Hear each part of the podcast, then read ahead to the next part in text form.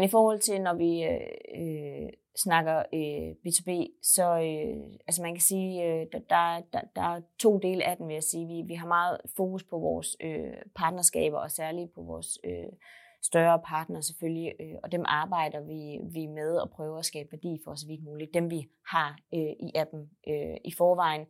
Øh, derudover så vil vi selvfølgelig også øh, rigtig gerne øh, have nye øh, partnere med.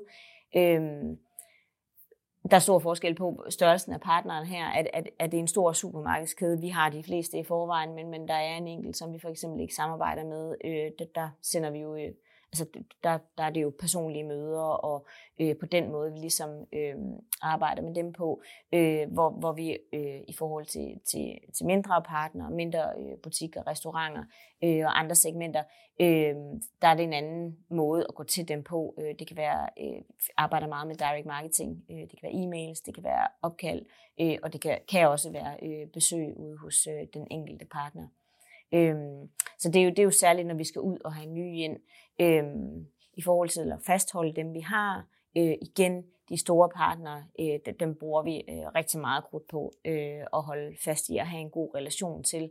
Øh, men, men, men, men i den mindre skala, vi, vi arbejder med nyhedsbreve til, til vores partnere. Øh, også vi laver øh, kampagner i løbet af året, som vores øh, partnere ligesom kan være med i, det vil sige, at vi udvikler noget materiale, som de kan bruge på deres kanaler, for ligesom at dele budskabet om, at de er med i, i kampen om at reducere madspild.